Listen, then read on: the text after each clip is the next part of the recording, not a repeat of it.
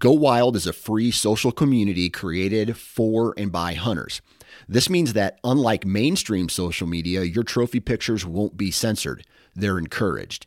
As you spend time on Go Wild, you will earn awesome rewards such as gift cards, free swag, and big discounts on brands like Garmin and Vortex. You will even earn $10 just for signing up. Visit downloadgowild.com and sign up today.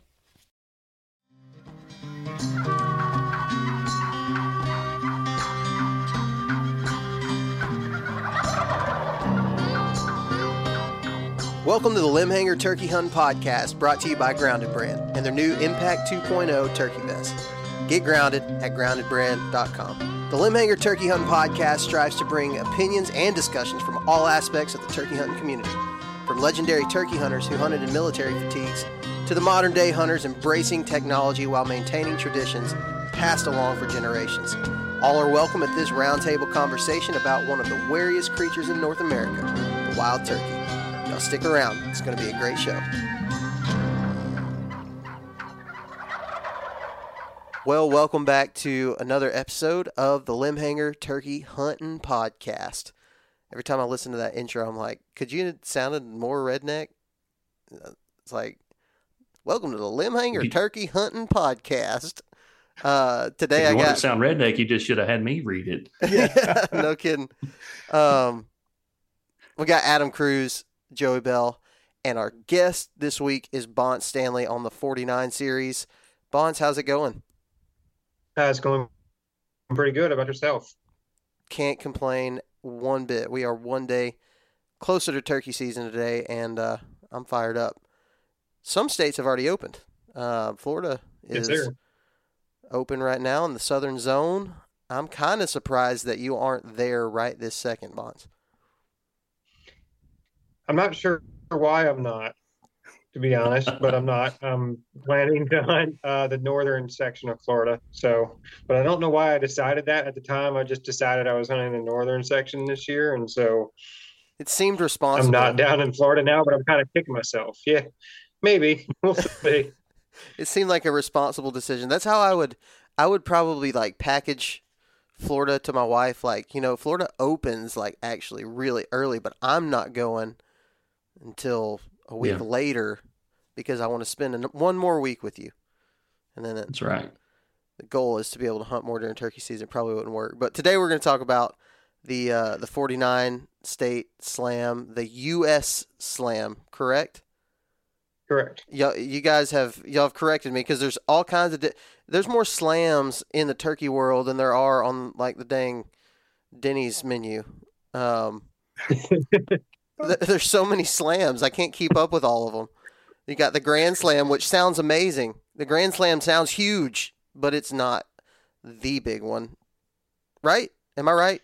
I'm looking at Adam to just correct me on something. I know you guys can't tell, but I'm looking at Adam to correct me on this. now now I know where I'm at on your screen. No, this is the Yeah. big one. So it it's good to have somebody on the podcast who's uh willing to make the sacrifices, go try to go out there and do it too. So this should be fun. Dude, yeah. And Bonts, you um correct me if I'm wrong, either you're really close to completing it or you just completed it recently, like I last, year- completed it last May last May. on my birthday. Actually, Wow. Nice. Jeez, that's so cool. So, What was your uh, What was your final Yeah. state? Pennsylvania. Oh man. That's really cool. Yeah, that's close to your house too, right? Where are you from? Uh, I'm from Delaware, so yeah, it you know borders my state. So yeah, Wait, time out. But Where I Pennsylvania actually killed wasn't that close. Pennsylvania borders Delaware? Dude, we'll get you a map after. my geography is like so messed up for the Northeast. There, it's all like to me. It feels like Delaware should be a thousand miles away from Pennsylvania. Jesus, man, I'm gonna have So to. now- No, we Pennsylvania don't. We're last- actually Go ahead. Uh, long long story, um, but I'll sum it up real quick. In short, it was because I knew that well, pretty much the entire time that I was trying to complete the U.S. Super Slam, that I put a lot of effort into it. My wife and I were kid, and I knew eventually that that was going to happen. So I wanted to try to leave some states that were close to home that I could jump to and hunt a weekend if I needed to. And so it just ended up being I had hunted Pennsylvania multiple times last spring before I actually killed my bird. I hunted Pennsylvania, left to other states, killed birds, came back to Pennsylvania. And then there was a couple weeks there where I was going up before work two to three days a week trying to kill a bird in Pennsylvania and just wasn't having too much luck until the end of the season. So Bonds, what do you do for work? I'm always curious to hear what you know guys that either complete the slam or deep into the process of the slam. What do you do for work that allows you to hit multiple states every spring? I would not suggest doing what I do to anybody who wants to travel to hunt anything. Um, the only way that I've made this work is I've worked for my company for 15 years. Um, I'm a store manager for AutoZone. And so I've worked for them for 15 years. I've got a good amount of vacation time saved up. Um, with me being a store manager, I can kind of fluctuate my schedule a little bit. So, like before I go to Florida this year, I'm in, I'm going to end up working the first four and a half days, but I have to work so many hours a week. But I can kind of manipulate when I do that. So I'm going to have, you know, probably four days of 14 hour days and then a short day and then I can get out kind of early and then I can book it to Florida. So that way I can kind of maximize my my time hunting. But um I wouldn't necessarily recommend it because it's a it means you have to work, you know, 14, 16 hour days sometimes in order to get those hours in to try to do that stuff. So but I've figured out a way to make it work. So so I was sitting here thinking about like you know, I guess I got a two part question. Question number one would be how long did it take you to complete the 49? And question number two is, is like to be able to do that, I know you got to take off an extreme amount of days every year to get it done. How many days off are you having to take a year just to to make it happen? That is a two part question. So the first part, I in the last five years, um, I hunted 48 states. Um, a lot of those were repeat states, but I did hunt 48 states in the last five years. The only state I've not been to in the last five years was Tennessee. Um, and I'm going back there this spring. The second part of that question, uh, 2020 really, really helped me, and I could not have done it without that spring. Um, in 2020, AutoZone decided that if you were out of the state, you had to quarantine for two weeks before you could come back to work. Well, I was in Alabama when they issued that rule. And because I was already out of state, I had to quarantine for two weeks before I could come back to work. There was no stretch during the spring season where I was home for two consecutive weeks. So my boss just kind of said, I will see you when you can quarantine for two weeks. Because at the time, I was not a store manager. Um, I had actually just recently stepped down. So that, I mean, it was beautifully perfect timing Um, because um, I'd stepped down to try real estate. And long story short, I'm still a manager for AutoZone. But anyway, I'd stepped down. I was given the okay to go travel for the entire spring. Um, and so I told my wife, I said, look, I'm never going to have another opportunity like this. So I, I, I'm sorry, but I have to go do this. I'm never going to have the entire spring off to go chase turkeys. And so I did. I drove back home, saw her for a couple days, and then I just booked it west and and hunted pretty much every single day. So to answer your question, as many days as you possibly can get is what you need. Um, you know, I don't know how else to say. You need as many days as possible. I want to hunt as many days as possible. So it, it just depends. Some states, some states take a long time. You know, I forget the exact number of days I hunted in Pennsylvania, but it was close to 13, 14, 15. Connecticut was right there, 13 days. It took me in Connecticut. Both of those states took me. I didn't kill until my third year going to those states. Other states, I walked into the state, found turkey, and walked out of the state within a couple of hours. So it just just depends. Bunce, um, going and doing this slam, like it obviously takes a lot of planning, probably a lot of in the moment type planning. You know, you can't ever you can't ever really like like you just said some of them take you days some of them take you hours to com to complete that state. What when did you first decide that it was something that was like that you wanted to do? Obviously you probably killed some turkeys before it was even a thought in your mind to try to complete this. Um, how long ago was that when you were like okay this is my goal to complete this till now when you're finally done uh, 2001 to be exact. So my dad has been a traveling turkey hunter forever, way before, and he always used to go to South Carolina to turkey hunt, and that's where I kind of grew up turkey hunting. And my dad came back home um, from a South Carolina trip, and he talked about this guy that he had met. His name was Doc Weddle, and he said that Doc was trying to shoot a turkey in all 49 states. I had never heard of such a thing, but I grew up also as a competition duck and goose caller. So we traveled the country competing in um, all the different calling contests. I've competed at the World at Stuttgart and um, in Easton Maryland a bunch of times. So I was used to traveling and used to playing back then. You know, we didn't have TVs and cars and all that stuff. So we we had an atlas, and so we played the um, the state game and we played the state capital game and all that stuff. So I'd always wanted to travel to all these states. And then when he told me about that, I was just like, that's that's mind blowing. I remember right where I was standing in my kitchen when he told me that. Um, it just wasn't until recently that I had the vacation time saved up that I could actually, you know, the vacation time and the money that I could afford to travel the way I wanted to. Bonds, do you know how many uh, U.S. slams Doc has? I know he's got multiple. He's got like three. Is that right? Or do you know? I think he's at four, and I think think he said he's close to getting number five. Wow, that's incredible. So, my uh, my follow up question to that: Do you have plans to get a second one, or I know I know you just completed completed it last year, so maybe it's a little early in the game for you to decide, you know, whether or not you want to actively pursue another one. But is it something that's kind of sitting in the back of your mind, like, hey, I want to do this again? Maybe not in like five yeah. years or something, but maybe uh maybe you stretch it out a little more the next time. Oh yeah, absolutely. I mean, it's you know there was a bunch of states that I really want to go back to and want to revisit, and that's kind of my plan is for those states to go back and visit them first. Um, and then there's some other states that I don't really want to go back to, but if I want to do it twice, I'm going to need to. Um, Rhode Island is one of those states. You know, I'm going to have to go back to Rhode Island at some point. So you know, it is what it is. But yeah, I do want to get at least two. Um, but really, I, at this point, I just want to I just want to travel and turkey hunt. And if I get two, great. If I get five, great. If I get ten, great. I'm not. I don't really care about the number after that. I just want to travel and turkey hunt.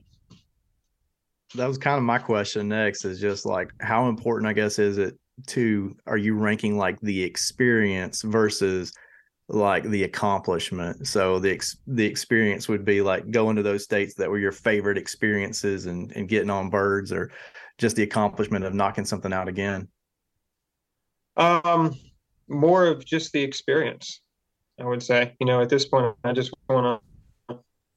I just want a turkey hunt, especially now when it hasn't happened in a long time. You know, I just want to be back out in the woods and I want to hear a turkey gobble. So Bonds, how old are you? 35. 35.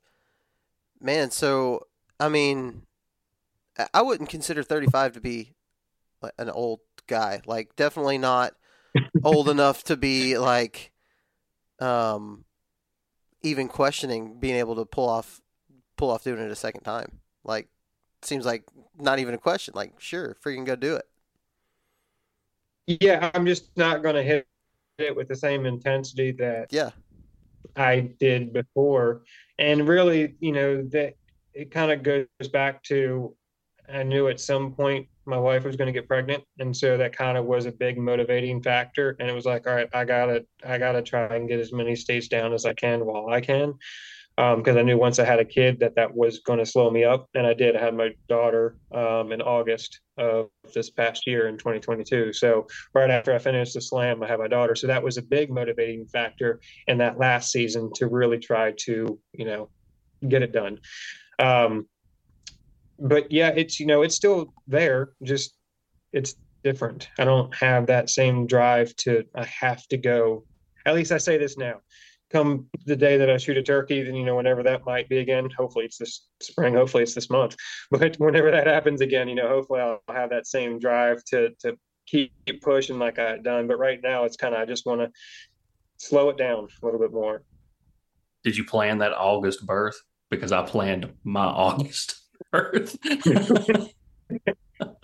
um, not not really. It, no, without getting into too many details, like I said, we've been trying for a couple years. So at that point, it was kind of uh, whenever. At 1st mm-hmm. I might have been trying, you know, like intentionally but after after a few months, it's like, okay, now we just kind of need to let things let nature run its course. So, yeah, my wife was pretty. I think she was had to have been extremely annoyed with me because I was, you know, looking at my calendar. It's like, okay, nine months. You know, these three months here, March, April, and May, we don't need to be do, going away for or be locked at home for a week and a half, or you know, however many weeks at the hospital, and after after the hospital, and so on and so forth. Yeah, she was she was over me um, trying to plan out a birth. Uh, so, but good timing nonetheless. Congratulations on not missing a weekend. Congrats. Uh, Congrats to that swimmer. yeah. That but, one that one knew its uh, knew its job. My uh mm-hmm. my actual my actual turkey hunting question uh was uh how do you go about planning, you know, something like this like for a season or or for a spring when you're going to hit X amount of states? Are you trying to hit you know states that are close together where you can knock a handful out or a few out in a week or a little over a week, a little under a week, so you don't have to travel so far between them? Or what's um, what did your quote unquote war room look like when you were mapping all this stuff out over the last few years? Well, I don't know if you can tell, but behind me here, there's a, a map. Um, and yeah, I look at that thing all the time, and I look at on X and every other aerial map. And I do, especially in the beginning stages, it was more okay. If I can come to this location and try and knock out two or three of these states, you know, and get it into a cluster. Um, once you've, and I know a lot of people don't decide to start hunting or pursuing the slam until they've got 15, 20 states or so. And so that complicates things immensely because now you have to try to, you've picked you know these states across the country now you've got to try to figure out how to group a couple of them together. And sometimes it may not be that easy to group those states together. Um, like for example nevada last year. Nevada was the only thing i had out west for me to hit. So there wasn't a way for me to group that into another into a swing. Um, i was able to to do it though with my dad and my brother who didn't have california. So when we were able to check nevada then we went to california and they were able to hunt. Um, unfortunately, they didn't um, get a bird in California, so now they both have to go back to California. But we were able to kind of do it that way. So, um, to summarize, though, just the planning, a lot of it was I want to go hunt this one lo- this location, and so let me do the research on that location and figure out what it is that I need to know to hunt that the birds in that state, whether it was a Merriam's, whether it was a Rio, whether it was whatever. And most of the time, I didn't really care what the subspecies of the bird was. Just for a while, it was I didn't have white tips, you know, and I wanted to hunt turkeys with white tips. So then it was like, all right, what turkeys have white tips? Let's go hunt there, you know. And that was I just wanted that bird and planned it out that way. And then, like I said, 2020 was a huge year and it totally that year changed everything because of COVID. States were shutting their seasons down. They were not selling tags. It was pandemonium, um, you know, and trying to figure out how to plan around all that stuff was was tricky. But that was a, a very good year for me.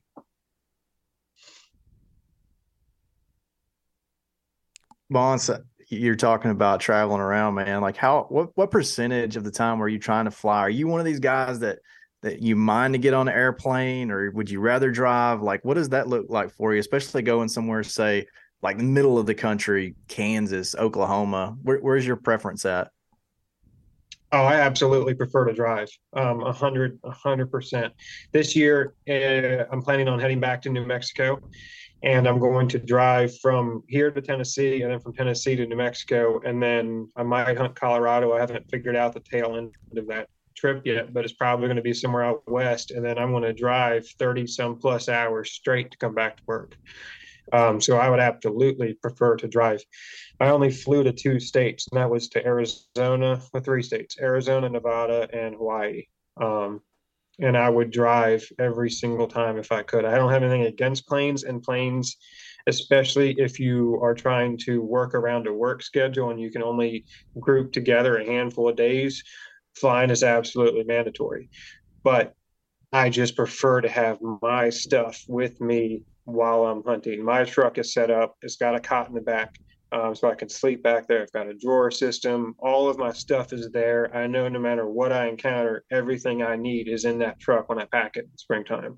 So I would prefer to drive, but I will fly if I need to.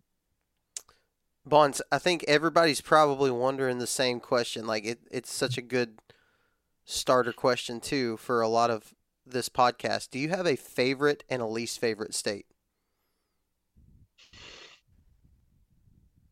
Favorite state and I hate to blow it up even more because I have a bunch of friends that are there right now, and they say that the amount of hunting pressure is ridiculous. Um, but Hawaii is my favorite state. My least favorite state is probably Rhode Island. Okay. If I had to break it down to two. What makes Rhode Island your least favorite? It's tiny. I mean, and I know, I know that's coming from Delaware, you know, that's saying something, but it's it just feels tiny. Whereas Delaware's got a lot of fairly decent sized ag fields. Um, it's just open. We've got a lot of open ground.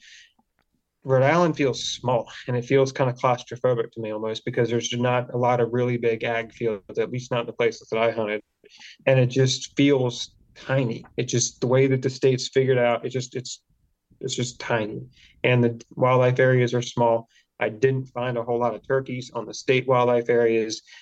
You can hunt on private property that's not posted in Rhode Island, so that does help a little bit. But then I ran into some guides that, you know, thought that they owned the entire state, and it just, I did not enjoy the state of Rhode Island. Uh, I kind of want to get back to um, your flying uh, and tips on flying because I have flown for a handful of trips. And as far as efficiency goes, you know, when getting somewhere in a half a day or even a full day versus two full days of driving and you're zapped by the time you get there. Uh, my situation is, is different because I fly a lot for work. I get a lot of airline points. I haven't paid for a personal flight in 10 years probably. So I know I my situation is different, but it's so easy to accrue points, uh, like through like Southwest. Um, if you have a Southwest credit card, and especially if you have one for business, I've got a farmer friend of mine. He gets like companion pass every year, which involves uh, getting like a hundred thousand points on uh, on that Southwest credit card. But he buys like equipment and stuff like that with his, so he can rack it up pretty easy. But just um, just like everyday Joe Blow, like like us, like if you have a credit card and you pay off that credit card every month, you can build up, you know, 20 something thousand points easily. And that'll get you out west and back. Now you, you might not be able to get your, you know, your super slam in a handful of years, just taking a one trip like that. But it, I think people are intimidated to fly. And I don't think they should be because it is super easy to check a mm-hmm. shotgun on an airplane and go somewhere. It's super easy to get turkey meat and turkey pelts, fans, whatever, back in a carry-on bag. Now you um, say that, didn't it? Didn't uh, you not get turkey fans and pelts back on a flight? Well, full disclosure, that was from Mexico. Okay. Uh, in the quick story, we'll we'll tell that story real quick. Uh, my buddy Jacob and I went down to Mexico and shot some Gould's turkeys last year, and on the way back, uh, so we had to cross over the border uh, down there in Douglas, Arizona, and U.S. Customs had to inspect the birds or inspect the pelts or whatever. We caped them out and everything, and uh, we basically had them in a little in a garbage bag that was probably eight inches wide by I don't know 16 inches, you know, long, super tiny, you know, by the time you cape them all out and everything, they're pretty compact. And so they inspected them. We had them wrapped up in black garbage bags. They inspected them. They wrapped them up in bright yellow U.S. customs labeled tape. And so we just had them in this cooler. Uh, we taped up the cooler, checked the cooler at the airport up in uh, Phoenix, is where we flew out of. And TSA, for some reason, uh, we had my bird, Jacob's bird. Uh, my buddy Chris Jenkins had two birds in there, and his son also had two birds. So we had six birds in this cooler, and they misplaced like three or four of them. Uh, TSA did. They kept. They found. They uh, left my bird in there. They left one of Chris's birds in there, and mm. they lost basically the rest of them. Now, how I don't know because ours, um, our Chris and I's birds were like on the top of the cooler, so they would have had when they inspected this cooler TSA at the airport, they would have had to remove Chris and I's birds, take all the other ones out, and just put ours back in. Uh, so yeah, long story short, um, TSA lost a handful of birds, but that was TSA, that was customs. Uh, that I think that was an off the off chance that that happens. Normally, when Jacob and I travel, when we've traveled the last handful of years, we haven't really had any issues. Knock on wood. Uh, our guns have made it uh, unscathed. Um, we haven't lost any, you know, meat or anything coming back. Um, and uh, it, it's like I said, it's a lot simpler than people think, and people shouldn't be intimidated by it. So, do you have any particular tips for you know flying or anything that maybe somebody doesn't really think of when they go to fly to go hunt somewhere? I'm always worried about um, not having my stuff with me. So in my carry-on, I will carry like my I use a leafy jacket generally that will be in my carry-on with me or a camo shirt and then maybe a thin pair of camo pants or something. Um, and then with the gun i put some camo clothes as well. So that way if my other check bag doesn't show up i'm going to have some type of camo clothes that i can go hunt. And um, my turkey calls are going to be on me. You know really i it would it would suck to not have the other check bag with my vest and all that stuff in it, but I could get by with what's in the gun case and what's on my person. So I could make that whole system work if I needed to. So if I lost one bag, I'd still be good. Um, and just try to make everything be nice and easy for the TSA agents. I mean, I've always gone in there and been like, even if it's early in the morning, you know, I'm not necessarily a morning person where I want to talk to people, but I try to put on a smile and I try to talk to them and, you know, I'm just asking how their day is and I just try to be nice and friendly. And then generally they have given me no issues. Um, actually, I think the Arizona, no, the Nevada trip, my um, gun case was actually over 50 pounds. And um, she saw, put it on the scale, saw that it was like 51 or 52 pounds, and just kind of pushed it up with her toe a little bit to where it didn't read 50 pounds on the scale and then said here you go and and i was good to go. I mean so you know just trying to be nice and friendly is probably the biggest uh, the biggest piece of advice that i can give you is just just be nice to them and you know understand that this is just they're doing their job and they're trying to get paid for it and go home at the end of the day. So why, why make it complicated for them? My yeah, and, go ahead. Go ahead joey yeah, I was gonna say when uh, when you roll up there and you're on to check a gun too, I I basically I don't want to degrade those people uh, because they don't know about guns, but you basically have to, or I almost take the gun take the gun apart and then put locks on the gun parts, you know, just to give that uh, the the person at the counter the peace of mind. They I mean, who knows when you fly into like California, for instance, or in some of these states that have pretty crazy gun laws, like a gun may be intimidating to those people. And as much as we want to, you know, kind of stick out our chest and not really worry about what everybody thinks, those people can just, like you just said, Bonts, they can just basically tell you to about face and go home and just not let you on the plane. Uh, they, they, they kind of have all the power to do that. Um, so yeah, I take, you know, I take the bolt out of the gun. I put, gun locks, you know, the cable locks through everything. I make it to where when I open up that gun case, somebody that doesn't know anything about guns, firearms, or anything can see, okay, well, I know what a lock looks like. Um, it's running through there. That looks like where maybe uh, some kind of ammunition might go in. I don't know. I just try to like make it as safe looking as possible. And yep. then, uh, uh, yeah, like you said, just be super patient. Don't don't be that guy at five in the morning when you're trying to catch a flight. Uh, uh, just uh, do whatever they say and just deal with something else later. I mean, you just have your your goal is to get on that plane and go. So just do whatever they say.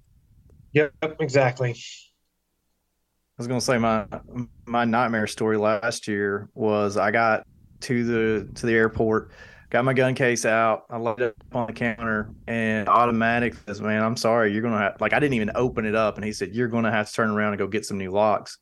And I was like, "What?" So I, you know, I, I tried opening my case, and basically, you could open my case maybe a quarter of an inch with those locks on there. And he's like, that's just not going to work. So I literally had to get all my crap, go down the stairs, get back onto a, a bus, hit the long term uh, terminal because I was going to be out there almost a whole week. Go to a Walmart, man. You talking about like I'm sprinting through the parking lot, sprinting back to my truck, sprinting back through the airport, get back there. And honestly, the locks I bought, I don't think they were any shorter. But the guy's like, it's fine, just whatever. so this year, like I'm already stressing out because I'm getting on a plane in about a couple weeks here, and I'm thinking about the same thing. Like, man, I need to go find, procure me some locks that locks this thing really, really down tight. Which um, I don't know if anybody out there has some suggestions on that. I'll take them, but I don't really want to go buy a new gun case with uh, with the locks built in. I actually have a similar story. When I was flying back from Arizona, um, I dropped off the. So I killed my bird in Arizona, drove to the Grand Canyon, watched the sunrise over the Grand Canyon. It was absolutely gorgeous. Changed my flight so I could come home a day early because I'd killed earlier than I thought I was going to in Arizona. Changed my flight, get to the airport. I'm thinking everything's good. I'm there, you know, hours beforehand. I'm not stressed at all. I go into the um, through the airport after I dropped off the rental vehicle go to check in the bag and I just happen to look at my gun case and there's no locks on it. And then I remembered that the locks that I had were in the rental car that I had already dropped off. So I had to run back to the rental car place. They had immediately, and I don't know how they did this because I brought them back a very dirty truck. A very, it was a suburban or something, and it was very, very dusty, very dirty. But they had immediately turned around and reissued that vehicle. So they didn't have that ish that vehicle anymore. Um, after I finally got a hold of somebody, we're talking like two hours after I had dropped it off. I was back in there still waiting for them to give me an answer as to where this vehicle might be. Then somebody finally told me, "Oh no, we already had issued that vehicle out. That's why we can't find this vehicle anymore." And I'm like, "Well, I need the locks that I left in that vehicle." And so one of the people that work there was like, well, I'll take you to an auto parts store or something or down the street and we can buy locks. And I'm like, okay, well, do you have an AutoZone? You know, I work for AutoZone. I know we actually have the lock that I need for my gun case in order to for this to work. I'm like, do you guys have an AutoZone? And she's like, uh, yeah, we have an AutoZone. So we go to Napa, which is not AutoZone. Napa does not carry these locks right? So I'm like, all right, can, where, where else can we go? And she's like, well, there's a Dollar General. And I'm like, I don't think a Dollar General has it, but okay. So she takes me to the Dollar General. Nope, they don't have it either. I'm like, do you have a Lowe's, a Home Depot, or something? They had a Lowe's, I think it was. We go to Lowe's. I go running into the Lowe's, and I'm like, do you guys have padlocks? And the woman that was, you know, waiting on me, she's like, what's a padlock? And I'm like, a lock and a key, you know? And so she goes, Oh, it's down this aisle, right? So I go down there and it's just the door locks. It's not acting like a door handle lock, not a actually. So I'm running through Lowe's now at this point at full tilt, finally find the locks, buy the locks, come out, put them in, go running over to back to the airport. I jump out, the guy that originally takes my gun, he goes, "Yeah, we can just push it right through." And I'm like, "No, we need TSA. Like TSA's got to be here to check this thing." And they're like, "No, no, no, we don't. We can go." And I'm like, "No, this isn't going to work." But he takes the gun, starts to go off. Somebody finally stops him, and that guy goes through. And now I'm talking. There is minutes to my plane leaving the airport. We're down to just straight minutes, right?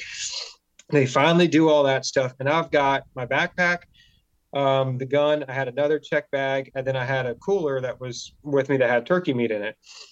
So I finally get up there, go through the um, through the metal detector section, and they pull apart my cooler, and I'm and I've got all the turkey meat wrapped in a bag, you know, with the ice in it, and I'm like, look, you can open it if you want, but it's two turkey breasts, two wild turkey breasts. Feel free to open it, but I guarantee that's what it is. That's why it's cold because it's in the water. It's meat, you know. That's that's what it is. So she finally says, "Fine, you can go." I haul butt running through the Phoenix airport trying to get back to my gate. Get to my gate, and there's a woman there who's trying to scan her boarding pass with her phone. And she'd been trying for 15 minutes. And she was the second to last person on the plane. I was the last person on the plane. If she hadn't have been trying to get her phone to scan, I would have missed the flight. Wow. Divine Yeah. intervention. Oh, and then they lost my gun on the way back. They, they lost my Oh, they did get it back Frick. to me like a week later, but it was it was it was an adventure. Everything you just said further confirms that I'd probably just rather drive everywhere, and uh, it seems like that's that's the choice that you've you've uh, chosen as well. Yes, but that was self-inflicted.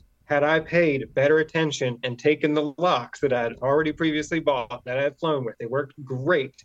Had I just put them on the gun case, I wouldn't have had any issues.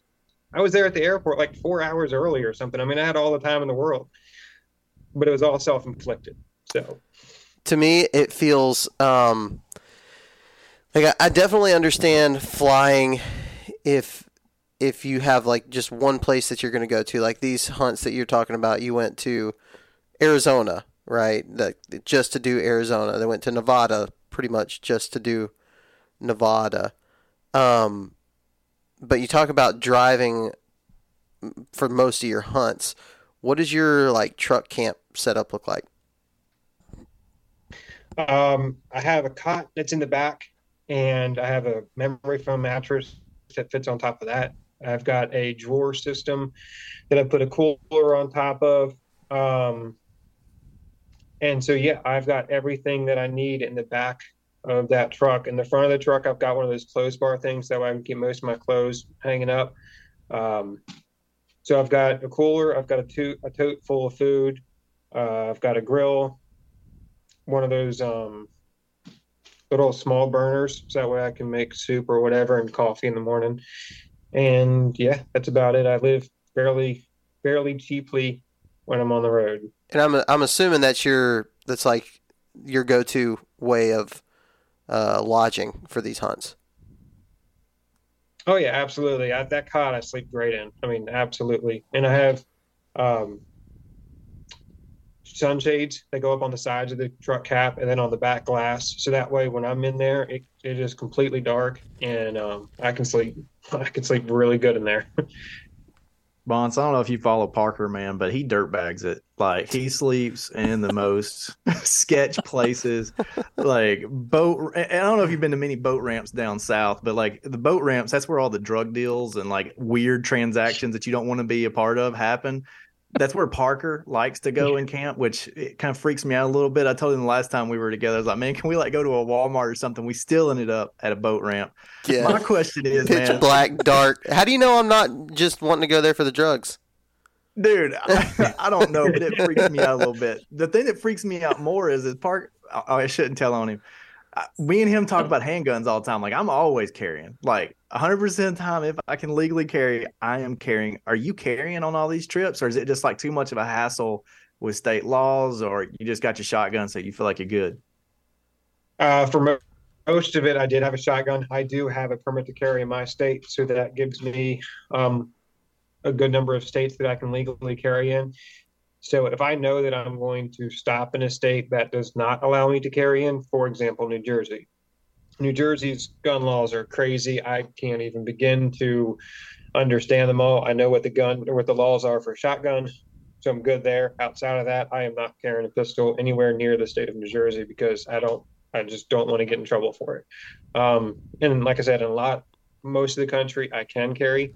So I will carry in most of the country. But again, if I know I'm going to a state that does not allow me to, then no, I'll just sleep with the shotgun or something. And there's some weird rules you got to pay attention to, like Virginia. Um, has a rule that you can't, you can legally open carry in the state of Virginia, but you can't have a um, a pistol at a rest area, which Wow. is weird to me. Did, did you But find you that out the hard way? carry. no, I was researching it because I was going to be driving through the state of Virginia and I wanted to sleep at a rest area. And that was the, I was just traveling through Virginia, but I figured by the time I got on work, where I, when I would get tired, that kind of stuff. So I kind of look ahead to see where I would be, you know, spending the night, and it was Virginia. And I'm like, okay, well, let me just real quickly look up the, the rules. You know, I have the USCCA app, and so I looked it up, and it said that you can't uh, carry in a rest area, and I'm like, well, that sucks. I'm, I'm, you That's know, that I'm not sounds going to like say what I did, but you know, it's uh, it it makes you think a little bit, and it's that sounds like meticulous plan. Like very very. Sorry, Joey. I know you got your hand raised over there, but just on that, it sounds like super meticulous planning. Like Yeah. like there's not a chance in the world that I would be planning a trip and think, hmm, I wonder if I can carry at this rest area. like just to look to research or to research just that subject matter in the first place. I've got so many other things that I'm trying to research and think about that has to do with turkeys. Like, is that is that a pretty good scope of? Are you getting that meticulous in your planning? I try to. Um, my dad is a is very very particular about all the rules and regulations of a given area that he is going to, and he wants to know every minute little law that he can, so that way he's staying on the right side of the law. And you know, I try I try to do the, the same thing. And there's a lot of weird laws out there with some of the states. Delaware, for example, is one of the weird ones because you can't use a actual part of a turkey while turkey hunting. So you can't carry a turkey wing in your vest. You can't if you're going to use a decoy. You can't put a real turkey fan on a decoy. Um, but I'm going to be honest, you'll be hard pressed to find that in the regulations. Like it's not one that's that's they advertise. But a game warden here absolutely will give you a ticket for that. So, you know, just trying to learn all those rules, that's just what I've kind of grown up learning to do. out of um, out of all the states um, since you've completed your slam or when you completed your slam how many of those states were you self filming in i know the bayside legion's been around for a little while now um, how far into the slam did you start filming everything Um, kind of from, from the beginning. I have filmed turkey hunting in 48 out of the 49 states. The only one is Tennessee because the last time I was in Tennessee was in 2008. And um, yeah, but every other state I have filmed from. So you don't have to start filming in tennessee Right. either just by Yeah, the way i mean good. that's fine Oh, I'm I'm going to. I'm not sure it's going to do anything, but I'm going to. You know, it's just part of who I am at this point. So We don't and need I got it. publicity. You know, one of my other, one of the other um, slams. You were talking about all the different types of slams. One of the slams that I kind of came up with and that I want to do is, you know, film a turkey kill in all 49 states that I did. And so there's a handful of states that I don't actually have the kill on film. So Tennessee being one of them, Rhode Island being another one. Another reason why I'm kind of dragging my feet to go back there, but I'm going to have to. Um, there's, you know, a couple that are like that. So Hawaii actually is one that I have to go back to because they don't have the go on film in Hawaii. So, this self filming. but don't worry, I won't, won't mention. Yeah. again. Well, I was going. Yeah, I I don't. You don't have to mention Tennessee again, and we don't want to see you here. So, uh, stay as far Jeez, east as man. possible. I'm just. hey, kidding. Bonds, I'm know a great sketchy boat ramp that me and you can camp out at in Tennessee, and we'll find you a white turkey. How about that? no, man, you're, Sound you're wel- good.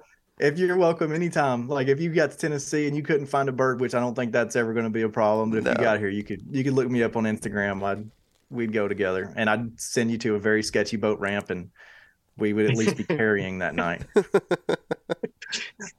no, trust me, I have no intention to ever blow up a state that I that I visit. You know, I try. Derek and I both try very, very hard with our filming to make sure that we don't show that. And I've even gone so far as to show film from a different day just to try to throw people off a little bit. Um, it doesn't happen often, but there's sometimes when you know I filmed something that was a dead giveaway, and I cut the whole thing out, and I maybe had to substitute, you know, like hearing a bird gobble and striking a bird. I might have had to substitute that from a totally different state sometimes because where I had filmed where I struck the bird, it might have been by the gate and it might have showed a gate or a very easily identifiable landmark. And I'm like, I'm not going to use that. And so, you know, you try to still tell the story, but try to cover your tracks as much as possible. So how how often do you want to just give up on the self filming, man? Like it, it has to be tough, especially turkey hunting. It has to be. That, well, it depends on your level of dedication to the camera um, my level of dedication to the camera isn't great, um, which is why I always say our footage is mediocre at best because I'm there to kill a turkey. If it's on camera, yes. If it's not on camera, no. Oh well, you know, that's just how that one went. Um, but I have tried to get a lot better at you know getting birds on camera as I have matured as a turkey hunter and as a um, videographer, you know, tried to be better about it. Like Arkansas, you know, I had that bird on camera for it felt like 30 minutes, but it was probably like 20 seconds. And I remember Derek looking at it and going, Why were you waiting so long on that bird when he was standing right there? And I'm like, Well, I was trying to like get good footage for once, you know?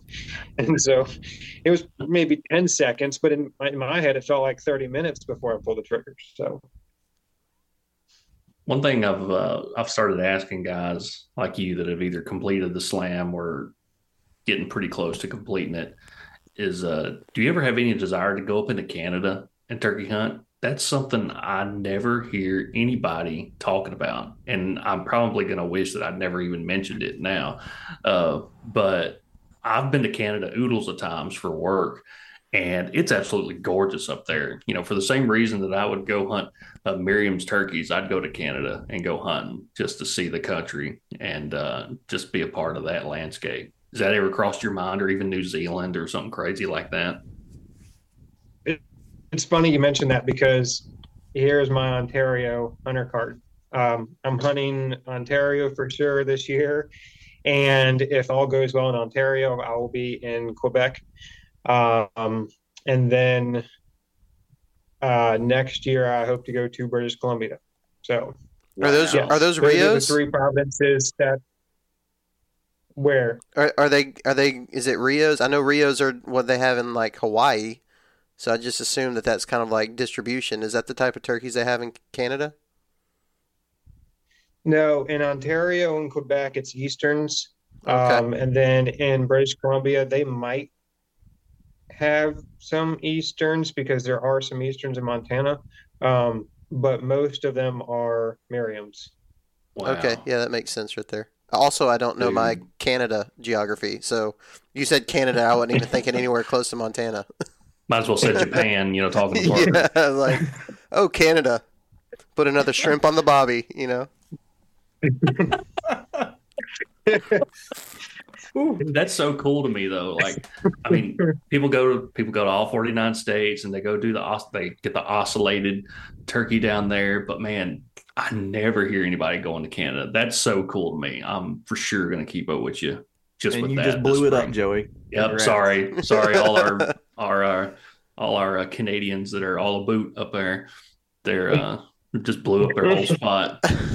Well, I can tell you this: it doesn't, from my research, it really doesn't look like there's a whole lot of public land that has turkeys on it in mm-hmm. either Providence, um, and it's kind of complicated. And it seems like a lot of the public land in Ontario, you've got to buy and be part of a member of a club in order to, like, wow. it's public land, but you've got to apply to be a, a basically you donate money, but then you you know mm-hmm. are a mm-hmm. member of whatever society, and so now you're allowed to hunt this society's land, and so it's it's still public land, but it's you know, to hunt it, you've got to pay a little bit of extra money.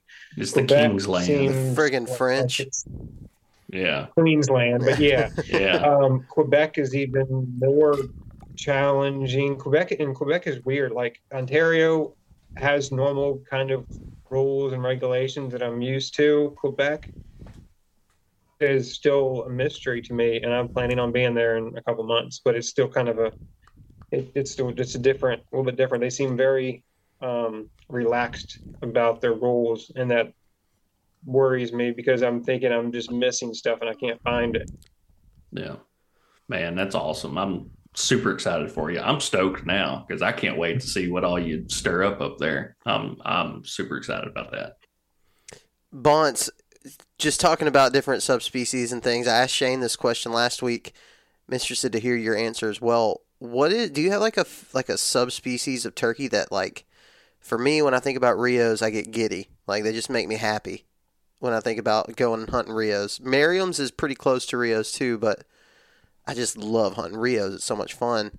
Do you have one of those one subspecies that you're just like, ah, I wish I could do that every day? Easterns. Um, any of them really? There's not really any particular subspecies. I like them all for different reasons. Uh, I love Easterns because of the way they gobble. And there's nothing that gobbles like a hardwoods Eastern. Period. right. Especially a Southern hardwoods gobble. There's nothing like it. And then the way that they drum down there, they just drum so freaking loud. Um, they are just a whole different breed almost. And then I love Florida because it's hard and it's challenging. And those birds, I swear to God, gobble softer, so they can be a lot closer than you think they are. And they're just they just gobble quiet. Merriams are tough just because of where they live. Um, Rios, I'm not that attached to them. Um, but you know they're still fun to hunt. It's just they are like a subdued kind of Merriams to me. They'll still run. They don't run through the same type of terrain that a Merriams. A Merriams will just go just straight up, just like the birds in New Mexico that I was at or after. That one bird, he just decided that he wanted to go up, so he just went 2,000 feet of elevation change, and then we knew it was like this, just straight, straight up. He just took off. So I think and then I like them because of that, because that's so challenging. I think the reason I like the Rios so much, and probably this, maybe even for a lot of turkey hunters, this is it's this way. Like it's the attachment that I have to where they live. I like West Texas. That's where I was born and raised at. So going to any part of Texas and hunting Rios to me is just really a, a f- uh, appreciate it a lot because just because I love that terrain. I love like I, I took a shot of Rio last year in Central Texas and I just couldn't stop taking pictures of it with a cactus. Like for whatever reason, I was just like, this is cool. These are cool pictures. I like I like this. And then, of course, you got the mountain. You get beautiful views chasing Merriam's around. So I, I definitely understand what you're saying. Um, but you are correct. In what I've seen, like traveling around, there's not a lot that beats a southern eastern. That gobble is First time I ever heard of Merriam's, I was like, "What in God's name is that? What is that terrible sound?" Because we're so used to the, just these hard gobbling birds. Um, but that's cool, man. That's a that's neat. Do you have like a, I, I guess like, mm, a favorite terrain terrain feature? Like talking about that, like swamp, hill country, hardwood hills, anything that you prefer? Not, I like, not really. Wherever a turkey's turkey's gobbling. I mean, I grew up in Delaware. It's not pretty here, but I also grew up hunting South Carolina river bottoms. So I, yeah, I guess. All right, I'll say that South Carolina river bottoms are probably one of those places where I just feel, I feel home. Um, I got to hunt there again last year, and I hadn't been there since 2001. So in 2022, so was it 11, 21 years, 21 years. Um, and it was just like oh yeah this is this is what i've been missing is being back, down here in these river bottoms hearing these birds gobble. It was tough for hunting. I got extremely fortunate and lucky. Um, and you know it was it was great to be back to where i kind of cut my teeth. But outside of that wherever a turkey's gobbling doesn't doesn't really matter. If I had to sculpt like the most perfect turkey hunting experience for me. So like when I get to heaven and Jesus and I go turkey hunting for the first time, so we're gonna there's gonna be like eastern birds in Merriam territory that respond to calls like Rio Grande turkeys. Like that's that's my that's my perfect turkey hunting experience right there. A hard goblin eastern in the mountains that run into calls like Rio Grande turkeys. I love it. That would be a good one. I want to know. I want to know about. Um, I, I don't want to blow up Hawaii necessarily, but the thing about Hawaii is, like, it's a pretty strong commitment to go and do that. Um, what was it? Did it almost feel for you like you were hunting turkeys in another country? It felt like I was hunting turkeys on another planet. Yeah. I mean, Hawaii is so so different and I cannot stress this enough to anybody that goes. And I've talked to now quite a few people that have gone or are currently in Hawaii, and it is so totally different than what you what you think. And especially, and I think it's more apparent than anywhere else I've ever hunted is the difference between public land and private land. There is such a huge difference upon. So the state of Hawaii and the Big Island of Hawaii, which is the public land that you can hunt turkeys on, has a ton of public land very little of it can you actually hunt turkeys on. And when you look at onX and you look at the acreage of the maps, it's like, oh my God, that's a huge place of, you know, huge chunk of land. You can hunt forever. But it's it hunts so much smaller because the air is so much thinner at that high elevation where the public land is and that the turkeys are at, that you can hear a turkey for two, three miles away. And so yeah, you hear this turkey, he's way over there, three miles over there and it might be a couple thousand feet of elevation change in addition to miles in a straight line. And then you've got all these ridges and valleys and gullies and and then the rock, the rock is unlike anything else I've ever been. Every single footstep wants to roll your ankle, every single footstep. So you're just constantly like on edge trying to make sure that you don't trip and roll your ankle or fall down. I mean, it's, I've never hunted a place quite like that. Um, it's brutal, and I want to go back every single year. What Parker was really wanting to know is what kind of sketch boat ramps they really had in Hawaii. I'm sure I'm sure they have them, but I didn't see any boat ramps that not up on the mountain anyway. That's the ultimate water access uh, turkey hunt. Kayak around a volcano. Yeah. yeah. Heck yeah. That's awesome. Bonts, you um you got other guys that are a part of your your crew doing the things that y'all do. Um, doing this, chasing these states down. Is there like a tension with? I, I noticed that you you hunt a lot solo, especially while you were completing your your slam. When you hunt with other people, is there this like kind of awkwardness of like Bonts is going to be the first shooter because he's trying to complete this, or did you ever have it? You know what I'm talking about? did you ever have situations like that? Yes. Uh, so if you guys will go back through all of our videos, in 2019, Derek and I hunted together. We went to South Florida for the first time together and hunted down there. And then we came back from there. We headed out west for our first ever Western swing. We hunted Oklahoma, Colorado, New Mexico. And um, in Oklahoma, so Derek shot a bird in South Florida great. I was happy for him. I didn't hear a single turkey gobble in seven days.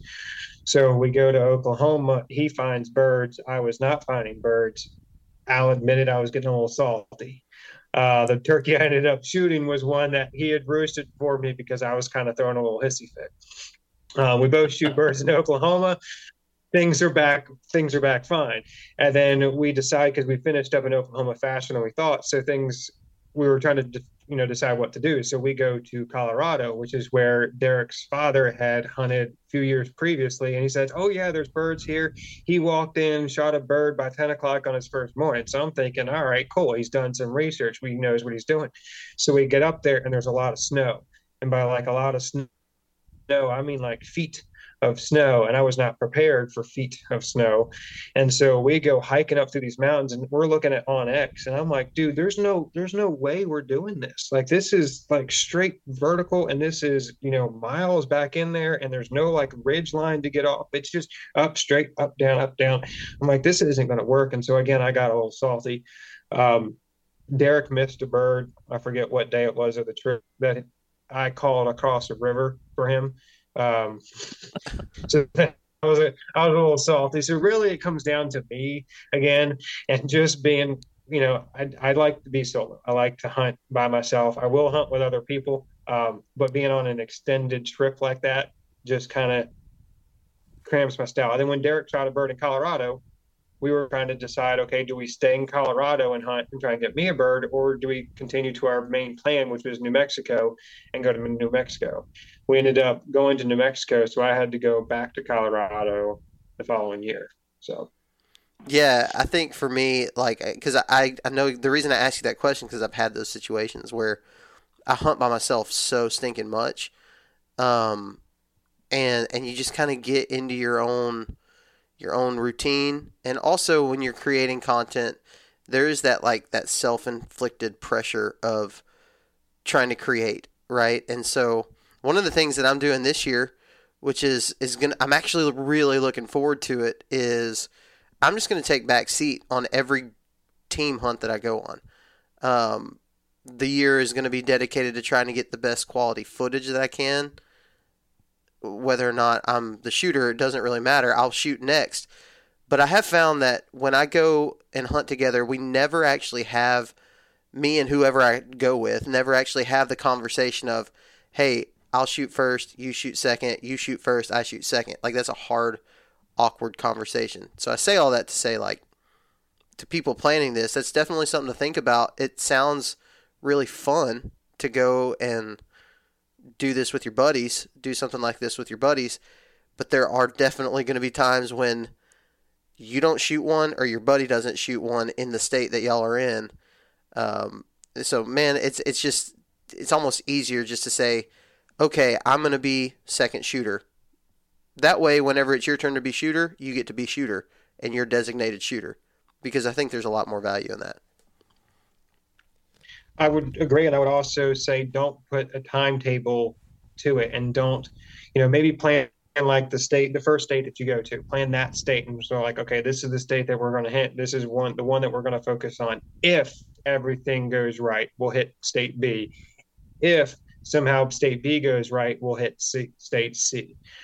What Derek and I did, and I think we would do things different now. Um, but what we had done is we're like, okay, we're going to hit Oklahoma we're going to be there for a maximum of you know three days and then we're going to go to this date and we're going to go to this date so we have like a timetable. So that puts an unfeasible amount of pressure on yourself to get it done in that time period for two people you know and it makes it it makes it a lot more stressful than it really needs to be you should be having fun. And you know, we were both green. It's only a couple years ago, but we were both a lot greener as far as traveling a turkey hunt. We hadn't learned as much as we do now.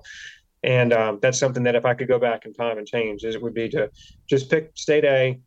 You guys both, you know, we both go there. We hunt that state if we are good enough to kill birds in that state, then we'll go and look at the next state and kind of do what you said. Choose one person who's the first shooter, choose a second person who's the second shooter.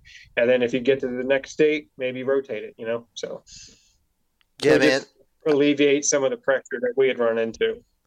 Yeah, and, and I think the I think the hardest part is actually having the conversation with your buddies because everybody wants to like it's really easy to go in and say like whoever gets the first shot opportunity, take it but then you spend the whole trip hunting that way, and that's not a fun way to hunt. It's just not. It's not fun at all. And so I think, you know, talking to people like you who have experienced it in 49 of 49 states, you know, like you've had situations. There's just a lot of value in learning from guys like your experience. You're not very old, you know, but you've got a lot of turkey hunting experience under your belt. I know you've at least killed 49 birds, which is a pretty nice pat on the back. Like that's that's a big accomplishment, and so that's one of the things with this podcast too. Like with with all of the Southern Ground podcast, but with Limbhanger specifically, um, we talk about with turkey hunting is like it's so scenario based. Um, like hearing the experiences from turkey hunters, we haven't really talked about tactics at all today. It's all been in logistical planning type type podcast. But hearing it from a guy who's experienced it is a pretty big thing. Joey, I know you and I both have traveled a little bit. Um, you've done more like far out traveling for turkey hunting, and so like you know exactly what I'm talking about. Like, and I know Adam does too with some of the. Um, Adam, you've you've mostly traveled in the South, right? I have just not done much traveling for the turkey hunting. Okay, I, I know you did. You did a little bit last year. Um, got yeah, your, got I went Florida to Florida bird. last year, and then yeah. you know I hit Texas on a different type of hunt. I'm going to do Texas for Rios this year, so that'll be kind of starting to spread my wings a little bit. But Joey, you've got a lot of uh, uh, you do have a lot of experience. I know you and Jacob go out every year for a hunt that's not close. Do you have any like any final questions to ask Bonts and kind of wrap up this podcast? Um, I don't know. You know, Bonts really hit he hit a lot of really good points, and I think when uh, when you talk, you know, traveling and hunting, I mean, for anything, deer hunting, turkeys, whatever. I think the travel aspect is what's intimidating to people because you see all the time, um, especially on social media. And I kind of hate to bring this up even more because it seems like we do it so often. Like people asking about you know, XYZ WMA in whatever state. Like I've never been there. What are some tips? What are what? I don't Know. I'm not looking for any holes. You know, any honey holes. I don't you know, want your honey you. holes, but I don't want your honey holes. But I need to know where I need to go to find a turkey. Uh, you know, so it's it's intimidating to people, and so often the piece of advice, you know, that's that's the, probably the first comment that pops up on one of those posts is get out there and do it. And as you know, as simple as it sounds, you know, as and it sounds like somebody is just trying to blow the dude off that uh, that's uh, asking for advice. That's exactly what you have to do. You just have to go do it. And Jacob and I traveled for the first time back in 2019 uh, to Nebraska, and man, we just we just went and did it. You know, I just uh, I just wanted I was like, hey, I wanted to go kill Merriam's. Where's the closest place I can do that? Okay, it's Nebraska. Well, let's go. And of course, you know, we did our homework, and uh, I've talked about it before. I'll probably say it again uh, throughout the course of this podcast series. But I just love doing that detective work uh, beforehand and trying to find turkeys on the screen before you find them in the woods. But um, yeah, Bonts, you uh, you really simplified things uh, for you to be, you know, you said you were 35, you know, mid 30s, already accomplished, you know, such an amazing feat, and you have a lot more time to do it, however many times over. I think it's a it's very inspirational, you know, for somebody like you. Uh, I'm, I'm not going to call you average, but you've got just a regular job. I mean, you uh, and you've found time in the last handful of years to get this done. So major, major kudos to you for getting all this accomplished. Congratulations. Well, thank you. But I do kind of want to bring up a point that a story, really, if you guys have a, a few minutes for it. Um, so I was talking to my brother this year, who is one of the people that's on my YouTube channel, um, and he's filming with us as well, and he's also trying to complete his slam. And so him and I were sitting there talking, um, looking at the state of North Dakota this year because he's wanting to get up there to Standing Rock. Um, and I'm not name dropping anything. There's only two Indian reservations that you can can hunt as a non-resident. Standing Rock is the closest one for us. It's a pain in the butt to hunt. It's a nightmare to hunt. Um, it can be downright scary at times to hunt, to be honest. But so we were looking at it, and um, wasn't necessarily giving him any pointers exactly where to go, and he was just trying to figure out where some turkeys might be. And he was like, "Man, I don't know how how you can just pick a spot on a map and and go here. And he showed me another state and he's like yeah this is the state i'm hunting. Where would you where would you go? And i'm like you you kind of just build you got to build that up.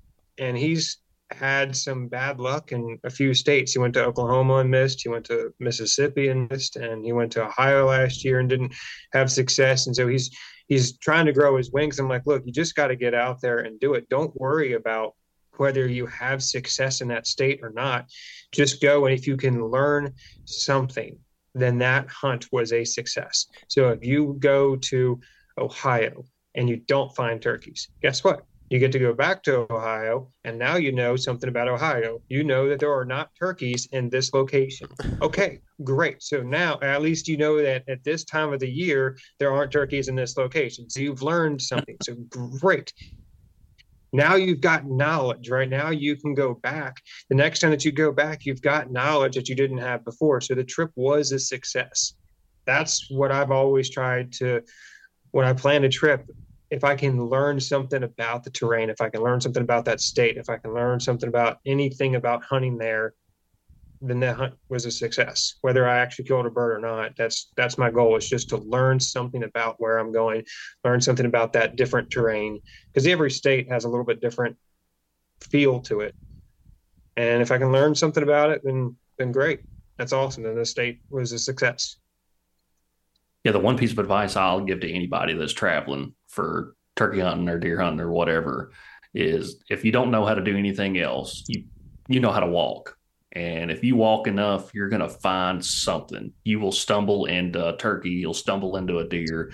And that's how Jacob and I found success, you know, over the handful of years. If we didn't know nothing else about a place, we knew how to walk to one end of it to the other, and we would find a turkey. Um, so when they say get out there and do it, that's what they mean. Get out there, get to walking, and you'll find some within a couple days, more often than not. So, Parker, Adam, you guys got anything else for Bonts before we uh, let him go for the evening? No, sir. Appreciate you coming on, man. Yeah, man, it's been a lot of fun. Yeah, I've really enjoyed it, and again, I am super excited about the the Canadian swing up there. Like I said, it's it's super unique. I don't think you'll hear of anybody else doing that this spring either. So, no pressure, but uh, make some good things happen up there.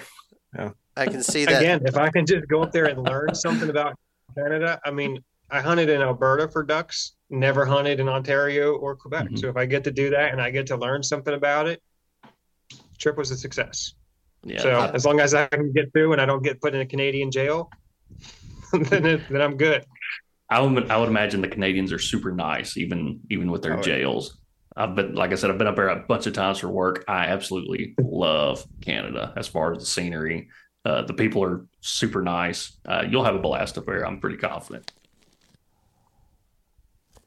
All right, guys. Uh, Hopefully so. Yeah, we'll uh, we'll let Bonts get to get to getting his uh his Canucks in order uh for his Canadian trip up there. And uh, in the meantime, y'all stay tuned. I think this Parker and Adam, y'all are going to be turkey hunting here in the next uh, couple weeks. Shoot, yeah, we are. Yeah, we'll be together. Parker said he's going to video me. Uh, yeah, he didn't want to shoot. I so just, exactly what he just said. I just said that. Now everybody, everybody who hunts with me is going to be like, "I thought you said in that podcast, like you're going to be camera guy every single time." No, we start. Uh, I get to go. I get to go down to South Florida on the 14th, and then uh, meet up with Walter and Adam and Joey. Unfortunately, uh, you're not able to be there on this hunt like you were. No. But um, no, it's gonna be a good time. I can't wait to get after some Osceolas. Yep, I'm excited for you guys. All y'all boys, y'all good. Have good luck this spring, and uh, we'll catch you next time. Hey, thanks for listening to the Limbhanger Turkey Hunting Podcast. Hope you tune in next week for another great conversation about our favorite bird in the woods, as the wild turkey. We'll talk to you guys next week.